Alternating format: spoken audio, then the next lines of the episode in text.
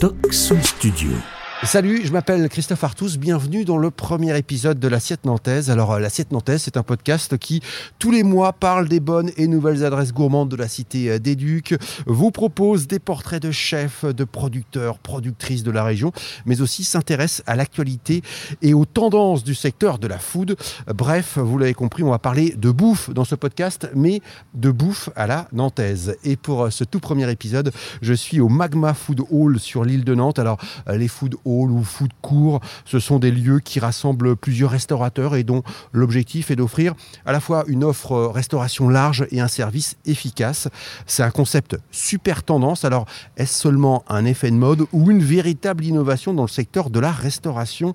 On en parle avec les deux premiers invités de ce tout nouveau podcast. Bonjour Florence Corr. Bonjour. Alors, vous êtes chargée de développement justement de ce lieu, le Magma Food Hall, et créatrice également du Carque Food. Il porte bien son nom, ce lieu, c'est euh, le Food Hall de Carquefou. Il a ouvert en mars 2021, c'est bien ça, bien Florence. ça.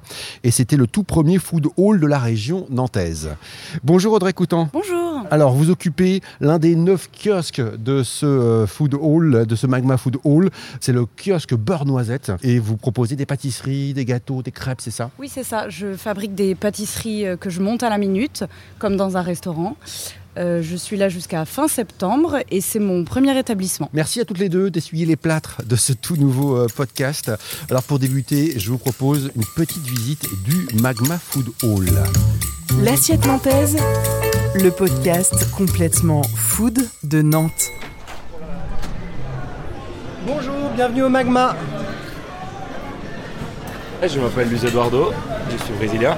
On est au stand EITA, les stands sud-américains. Euh, je vous propose euh, nos tacos, nos ceviches, notre plat du jour aussi, un plat typique brésilien. Quel plat là justement Le plat, ça va être le stroganoff de poulet. C'est un plat typique brésilien des origines russes. C'est on a récréé au Brésil à base de poulet, de crème fraîche, de sauce tomate, moutarde, avec des champignons, du riz et les crispy de pommes de terre. Bonjour madame. Comment allez-vous? Bien et vous? Ça va, merci. Que faites-vous? Là, je prépare des burgers. On est à quel stand là alors Là, on est à Patty Burger. Des burgers faits maison, avec des viandes effilochées, cuits au four pendant 4 heures, et fait avec amour, avec des frites maison. Bonjour madame. Je vous embête. Alors là on est euh, devant le, le stand de cuisine afghane. Vous avez choisi quoi? Un, un repas euh, afghan, apparemment euh, quelque chose de végétarien, parce que j'aime bien. Alors qu'est-ce que vous avez pris? Le kabouli euh, végétarien. Il y a du riz, sauce tomate, pommes de terre, carottes et puis des légumes. Nous, on fait de la cuisine méditerranéenne, street food méditerranéenne. On propose des bonnes briochées avec du halloumi grillé, des mezzés, euh, des plats mijotés à la marocaine. Euh, voilà. Le soir, des planches apéro avec des mezzés. Et tout est fait maison. Et avec des produits de saison.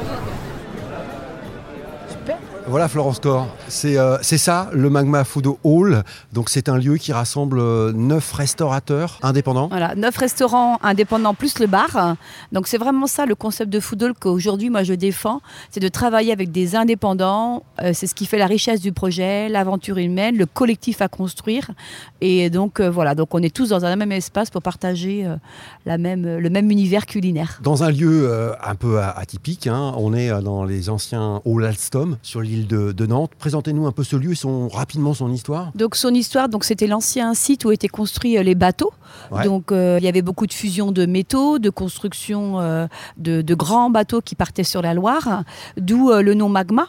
Le nom Magma aujourd'hui, pourquoi on a choisi ce nom lié à l'histoire du quartier, lié à l'histoire du site où on se trouve aujourd'hui. Et Magma, bah, ça fait effectivement la fusion des métaux. Aujourd'hui, c'est la fusion des cuisines. Ça craque, ça bouillonne, ça sent bon. Et aussi, bah, comme je disais tout à l'heure, la fusion et la complémentarité euh, des différentes offres de restauration. Donc c'est vraiment ça aujourd'hui qui, euh, qui singularise le lieu et qui identifie euh, le nom Magma au cœur du quartier des Halles Alstom. Neuf restaurateurs, on l'a dit, tous indépendants. Que propose-t-il comme type de restauration alors? Même si on, on l'a vu dans le petit sujet là avant, il y a voilà cuisine afghane, il y a des, des burgers, c'est très varié. hein. Donc voilà, c'est vraiment une cuisine variée, neuf offres de restauration. On va de la pizza à la cuisine coréenne, à la cuisine un peu euh, street food de bistronomie à la française, cuisine brésilienne, cuisine. euh, alors là, on a cette année aussi en éphémère, euh, on a toasté euh, euh, un kiosque qui est porté euh, par Lucie Gambera, qui a été euh, sur Top Chef, l'émission Top Chef. Donc là, elle propose une offre à partir d'un toast avec différentes recettes qui vont venir euh, agrémenter euh, le toast. Euh, donc beurre noisette avec Audrey qui vient de nous rejoindre. Où là, on est vraiment focus sur une offre que du sucré. cuisine méditerranéenne avec zaatar, avec une petite option végétarienne. Cuisine afghane, où là, on a accueilli euh, Massoud et Bevnisha qui sont là aussi pour six mois. Ce sont leur première offre de restauration, leur premier restaurant. Ce sont des réfugiés afghans, donc d'où aussi la complémentarité des profils des restaurateurs. Et puis l'offre euh, Patty Burger. On a vraiment voulu euh, ces complémentarités dans les profils des restaurateurs, des créateurs, des indépendants, des nouvelles enseignes et aussi parfois des nouvelles enseignes dans le food hall magma par rapport à ce qu'ils avaient déjà sur le centre de Nantes. Et comment ça fonctionne? Vous avez fait un casting en fait On a fait un appel à projet. Donc l'appel à projet avait démarré avant le Covid. Donc euh, effectivement avec euh, un cahier des charges, envie de travailler ensemble dans un espace euh, voilà collectif, ça c'est important. Le food hall c'est vraiment ça. Et puis aussi on avait une réponse avec la Samoa, c'était un appel à projet sur une offre un panier moyen entre 10 et 12 euros. On s'adresse à des actifs le midi, à des familles le week-end, à des étudiants. Donc voilà. Donc les neuf restaurateurs ont répondu à l'appel à projet.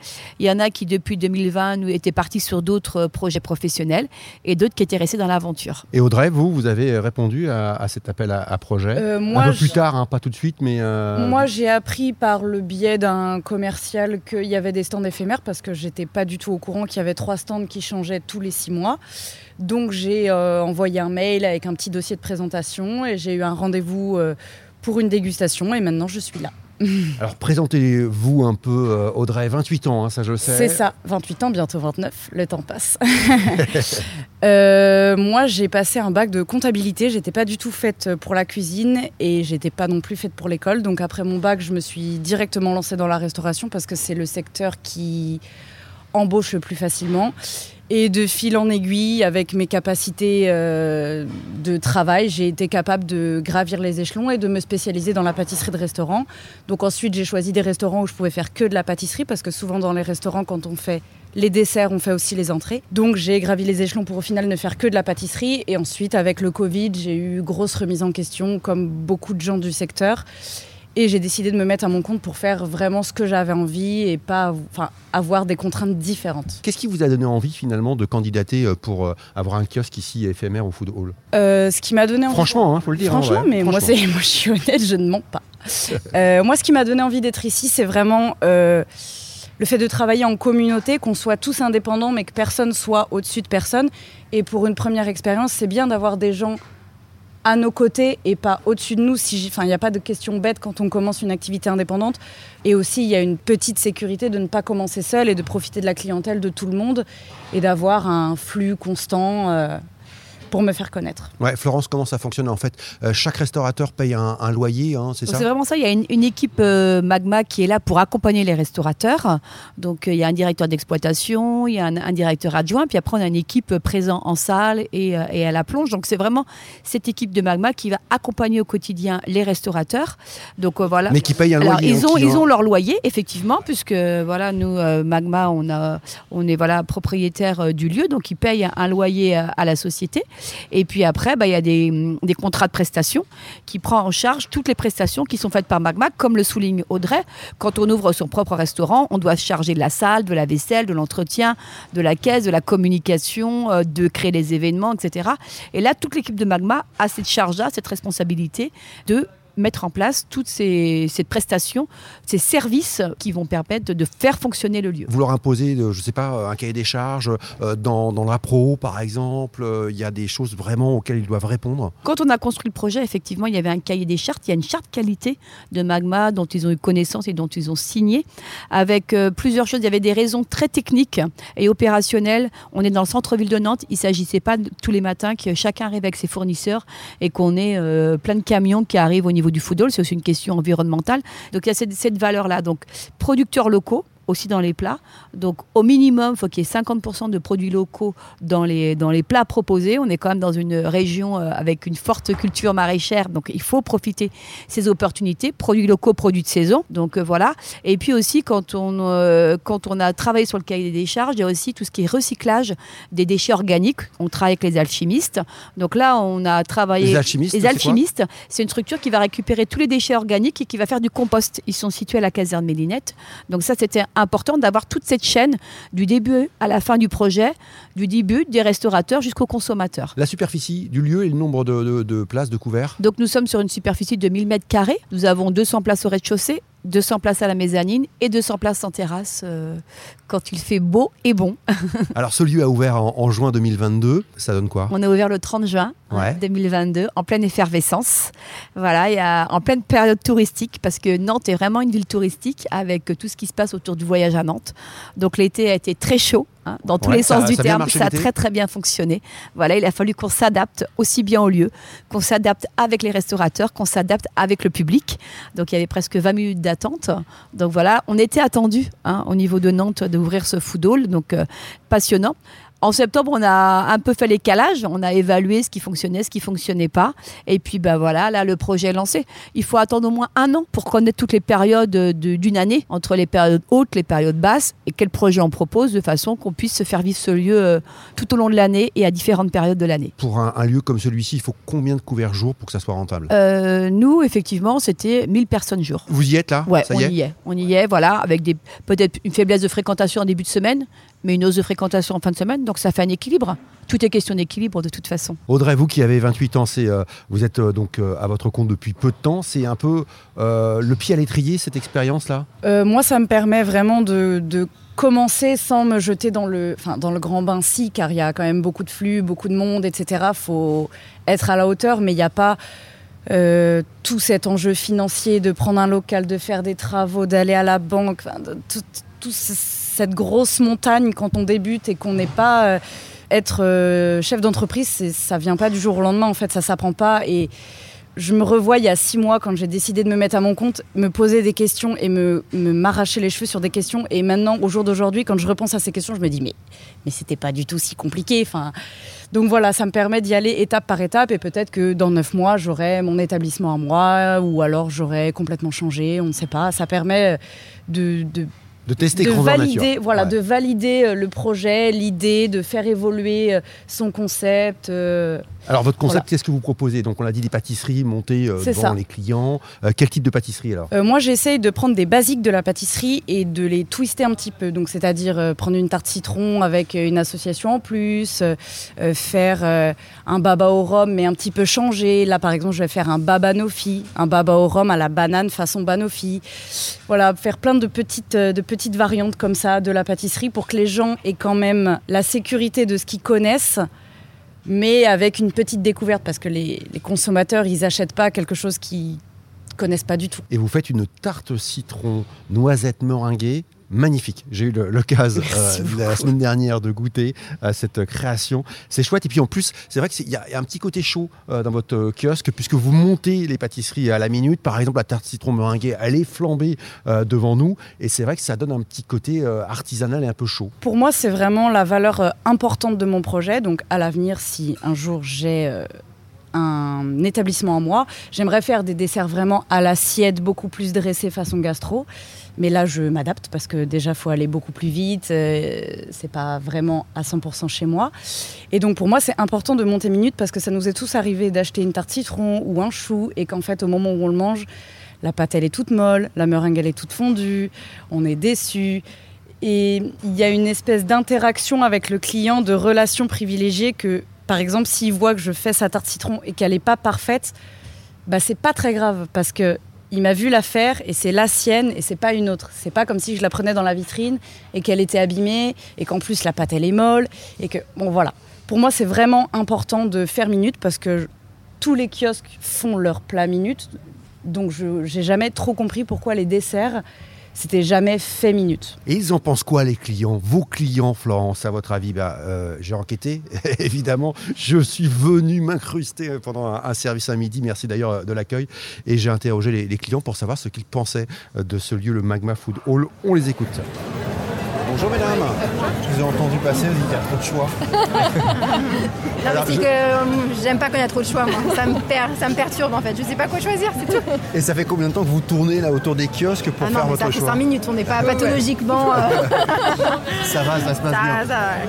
Qu'est-ce qui vous plaît dans le concept Ah bah justement de pouvoir euh, manger en fonction de ses goûts et, et ses régimes qui peuvent être euh, différents et euh, manger à la même table. Donc euh, non c'est génial. Et puis on, on découvre aussi des cuisines, qu'il n'y a, pas- il y a pas forcément des restaurants de ces cuisines-là à Nantes, donc euh, c'est plutôt chouette. Bonjour. Bonjour. Qu'est-ce qui vous plaît vous dans, dans ce concept? Bah, c'est qu'il y a- il y a beaucoup de choix et euh, il y a quand même un peu trop de choix. Parce qu'on met beaucoup de temps à, à choisir. Et puis même euh, la, la- la nourriture est bonne et tout, donc euh, c'est vraiment bien. C'est vrai qu'il y a un choix assez incroyable. On peut voyager, il y a du coréen, il y a des pizzas, il y a la street food méditerranéenne. Euh, C'est ce qui vous plaît dans, dans ce concept-là? Ouais, c'est le, bah, la- le, le choix et puis même, bah, vous l'avez dit, de, de voyager en fait avec les plats et tout, c'est c'est vraiment bien. Est-ce qu'il y a un, un point négatif selon vous sur ce lieu? Bah, les, les prix, c'est quand même un peu cher quand on est étudiant.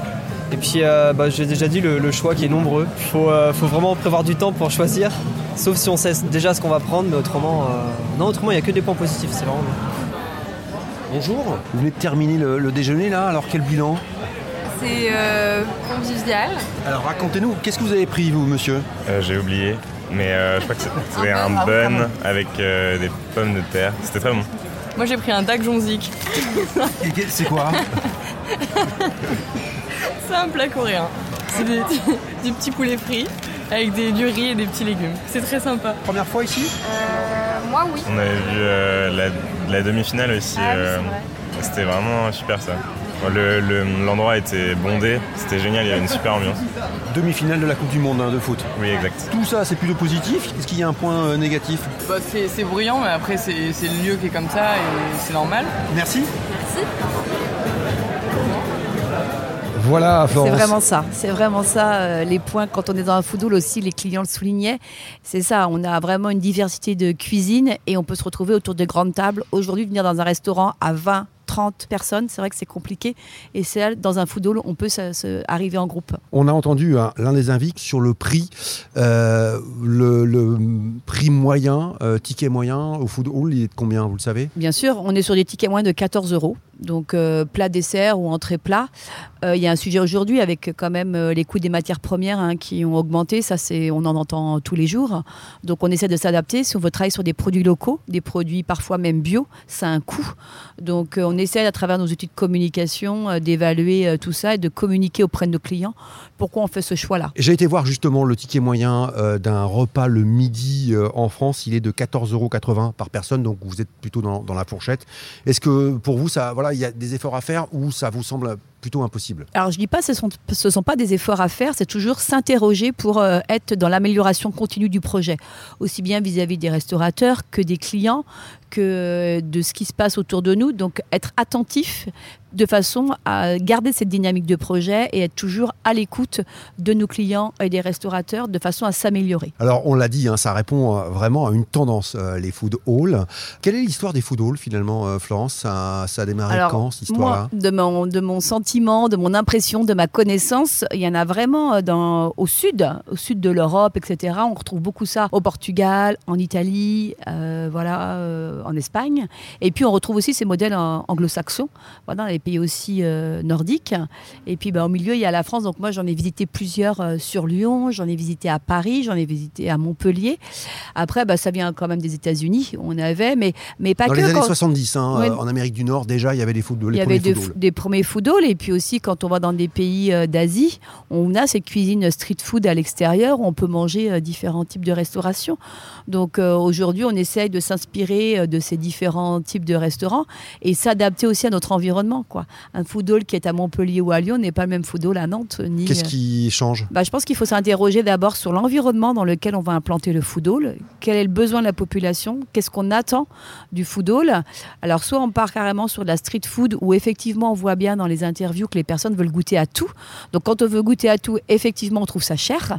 Ou alors, effectivement, on, est, on vient déguster un plat et puis on revient pour un autre plat. Donc on est un peu entre les tapas et le plat qu'on veut, euh, qu'on veut déguster avant tout. Donc il faut trouver cet équilibre entre les différents besoins et les différents modes de food hall. Audrey, vous connaissiez vous les, les food halls avant d'y travailler? Oui, moi je suis allée au Food Hall à Lyon, donc peut-être pas le même que toi Florence. Je suis allée à Food hein. Traboul. Food Traboul, ouais. C'était très sympa, mais bon, c'est un vieux bâtiment donc c'est tout exigu. C'est un petit peu bon. Je pense qu'ils ont fait avec les moyens du bord. C'était très sympa, mais très bruyant, beaucoup plus qu'ici, alors qu'au final c'est plus petit. Euh, moi, je connais beaucoup les marchés en Espagne où en fait on mange au marché. Donc c'est un peu, euh, c'est un petit peu un, un mix des deux quoi. C'est c'est pas des restaurants, mais c'est des marchés, euh, comme des bars à tapas. Ça, j'ai fait beaucoup, mais, mais voilà.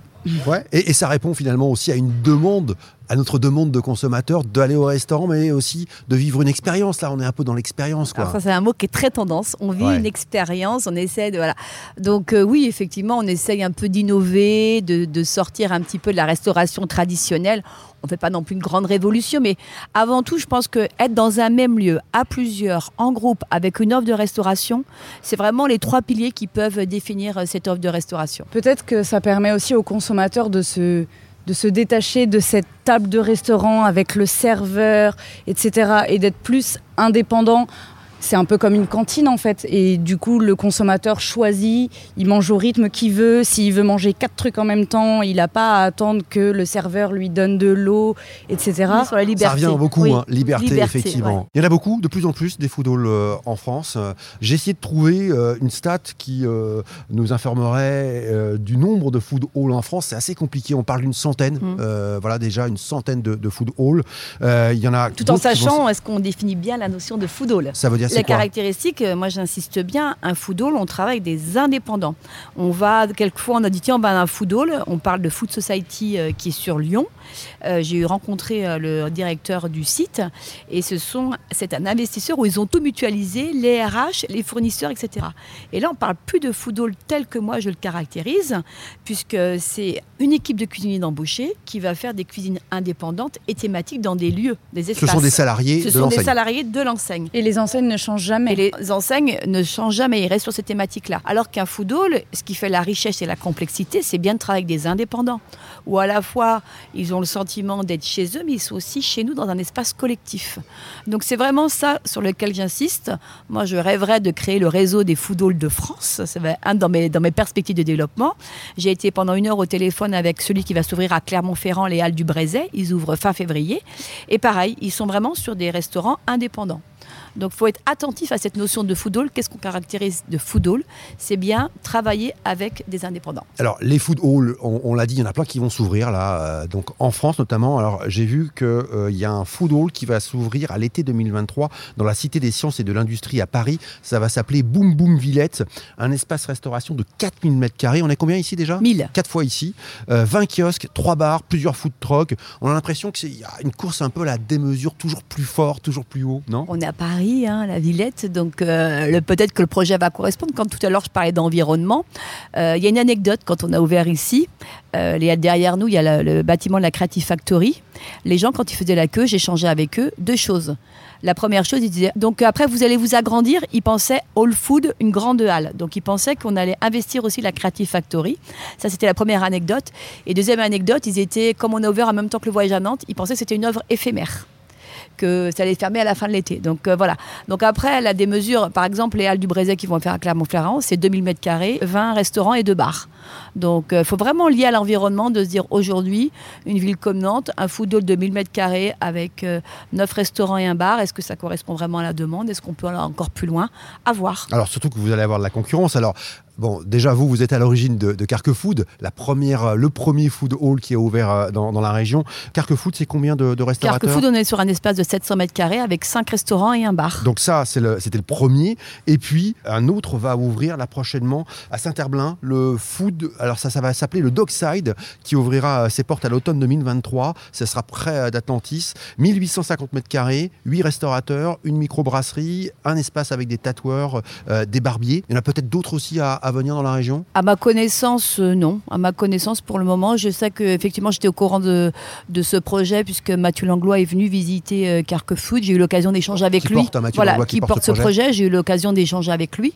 Donc, donc voilà. Donc peut-être qu'effectivement, il y aura d'autres d'autres projets qui arriveront dans la région. C'est une bonne chose ou pas, franchement, Florence? Est-ce que euh, la métropole nantaise peut accueillir plusieurs food halls Je veux dire, euh, le monde amène le monde, la complémentarité amène la complémentarité. Est-ce que c'est une bonne chose ou mauvaise chose?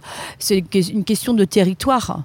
Euh, Atlantis, ça répond peut-être à notre besoin. Carquefood, moi, je vise surtout la population euh, périphérique de Nantes, puisqu'aujourd'hui, euh, je pense que venir dans Nantes le soir, se garer, se stationner, voilà, je pense que chaque territoire va avoir son type de public, sa particularité d'offre de restauration, sa particularité d'offre d'événements, etc. Donc euh, là, on voit bien que sur Atlantis, ça va plutôt être dockside, microbrasserie, tatoueur, coiffeur, barbier. On est peut-être plus sur une autre population qui est dans cette attente-là. Donc plus les food halls auront leur singularité et leur complémentarité, plus ça fera l'effervescence. Le fait qu'il y a un autre food hall à Nantes, à Saint-Herblain, c'est pas tant un problème car au final ça va viser les gens qui habitent dans la périphérie, les gens qui rentrent peut-être de la mer l'été pour pas avoir à rentrer dans la ville. Par exemple, moi j'habite euh, j'habite dans le centre, bah, je vais plus venir à Magma qu'aller euh, à l'autre bout de la ville pour aller au Dockside, même si c'est plus grand, si c'est mieux, s'il y a plus de restaurants, etc. La, la suite pour vous, Florence. euh, les, euh, là, il y a donc neuf kiosques. Il y a combien d'éphémères? Combien de restaurateurs éphémères? Trois, trois éphémères. Donc, une offre sucrée, voilà. Audrey, donc, euh, on va en parler Audrey, euh, dans, un instant. Euh, ils sont là jusqu'à combien de temps et puis, Donc là, fin mars, fin mars, on veut vraiment installer une question de temps fort autour de la saison. Donc on va changer, euh, on aura des offres automne-hiver et des offres printemps-été.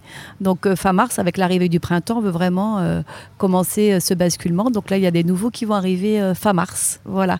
Toujours pour rester dans cette dynamique de nouveauté, de création, etc., d'innovation. Donc ça, c'est important. Et puis, ben, on est euh, 2023, on est qu'au début du projet, hein, ça fait que six mois. Donc là, on a travaillé sur une plaquette de commercialisation du lieu, parce que pour parler du lieu, il fallait des photos, il fallait de la vie, il fallait parler, euh, donner les images de ce qui se passait euh, au magma. Donc euh, là, on a travaillé sur une plaquette qui a été diffusée à plein d'entreprises de Nantes et de- des alentours, de façon à commercialiser le lieu, puisqu'à Magma, il se place plein de, ch- plein de choses. Et, et vous savez, en termes de notoriété, vous savez ce que, ce que ça donne On connaît Magma aujourd'hui, euh, Food Hall, euh, dans, dans la région? Alors, on connaît le Food Hall de Nantes, mais on ne connaît pas toujours Magma. Le nom Magma, effectivement, quand on a un échange avec les clients, euh, n'est pas forcément connu. Ah oui, le Food Hall de Nantes, ça y est, ça nous parle. Mais le nom Magma euh, ne résonne pas encore dans toute la tête des Nantais. Et, et c'est très bien. On mérite encore à être connu. Heureusement qu'on n'est pas encore connu de tout le monde. Audrey, vous, vous êtes euh, ici sur ce Food Hall jusqu'à septembre 2023. Et puis après On verra. Peut-être que j'aurai un succès retentissant et que ça sera incroyable et que j'aurai un local à moi dans le centre et que ça sera merveilleux et que ça sera le début d'une nouvelle aventure parce que pour moi c'est déjà énorme d'être ici. Il y a six mois j'étais salariée, euh, pas bien du tout dans ma vie et maintenant je suis là, je fais ce que je veux tous les jours, c'est c'est super. Vous Donc, éclatez? euh, c'est difficile parce que c'est le début, mais, euh, mais oui, c'est cool. Déjà, il y a l'interaction avec le client que j'ai jamais eu parce que moi, j'étais dans la cuisine. Donc, avoir un vrai retour, pas à travers un serveur qui nous dit Ah, euh, tel client, il a trouvé ça cool. Avoir un vrai retour, pouvoir discuter avec les gens, etc. Donc, oui, c'est super gratifiant, c'est super stimulant. Je fais ce que je veux. euh, je peux rajouter des pâtisseries à la carte si j'ai envie. Je peux tout enlever, tout recommencer. Je, je fais ce que je veux. C'est vraiment, c'est vraiment génial. De la liberté, on y revient. Exactement. Voilà la liberté euh, d'entreprendre. Merci en tout cas à toutes les deux d'avoir euh, échangé, de nous avoir éclairé sur le Magma euh, Food Hall. Alors c'est le premier épisode de, de ce podcast. Euh, à chaque invité, je poserai toujours la même question en, en fin euh, d'épisode. C'est de nous donner une adresse coup de cœur à Nantes, resto, producteur, cave, ce que vous voulez en tout cas, mais partagez voilà un, un de vos bons plans euh, à Nantes. On va commencer avec vous Audrey. Sans hésitation. Mon adresse coup de cœur, c'est Morphal. C'est dans la petite rue qui est derrière la place Royale. C'est un tout petit C'est la rue restaurant. des Douves. Exactement. Je ne l'avais pas en tête, mais voilà. Et ils font des pitas méditerranéennes à hum, 10-12 euros avec des choux-fleurs rôtis, des petites patates douces rôties, plein de légumes, de la harissa, du poulet. C'est super bon. C'est vraiment pas cher et euh, tout le monde est très très sympa là-bas. Tout est fait maison avec des produits locaux, hein, c'est ça? Oui, c'est avec des produits locaux. Toute la cuisine est ouverte, donc en fait, on mange en face de la cuisine euh, en toute transparence. Ça s'appelle Morphal et c'est rue des Vieilles Douves. Voilà, Florence. Alors moi, je vais partir, je vais vous emmener sur les bords de Loire, parce que là, on, va, on est à côté de la Loire. euh, Magma est à proximité de la Loire, donc on remonte la Loire et on arrive sur un super domaine qui s'appelle le domaine des Génaudières, au Cellier. On a un point de vue euh, sur la Loire. Moi, c'est mon coup de cœur parce qu'on a à la fois un superbe point de vue sur la Loire, des vignes vraiment à coteaux de Loire. Voilà, un très vieux domaine hein, qui date des années du 1900, où on va y trouver euh, du Malvoisie, euh, du Gamay, du Muscadet, et on est au domaine des Génaudières. Et c'est au Cellier. Au Cellier. Voilà. Et en vente, euh, on peut y aller. Voilà, c'est ouvert tous les jours, euh, week-end, vente aux particuliers et aux professionnels. Bah super, voilà, merci d'avoir partagé vos coups de cœur. On note les bonnes adresses. Et puis merci infiniment de votre écoute. L'assiette nantaise, le podcast complètement foot de Nantes. C'est un nouvel épisode tous les premiers jeudis du mois. Me demandez pas pourquoi le jeudi, parce que c'est bien. Le jeudi, ça sonne bien. Voilà. Merci infiniment toutes les deux d'avoir euh, participé à, à ce premier rendez-vous. Merci à vous. Et puis évidemment, si cet épisode vous a plu, bah, parlez-en autour de vous. Voilà, l'assiette nantaise, premier épisode, c'est terminé. À très vite. Merci de votre écoute. Pour ne pas manquer le prochain épisode de l'Assiette Nantaise, abonnez-vous à ce podcast sur votre plateforme d'écoute préférée.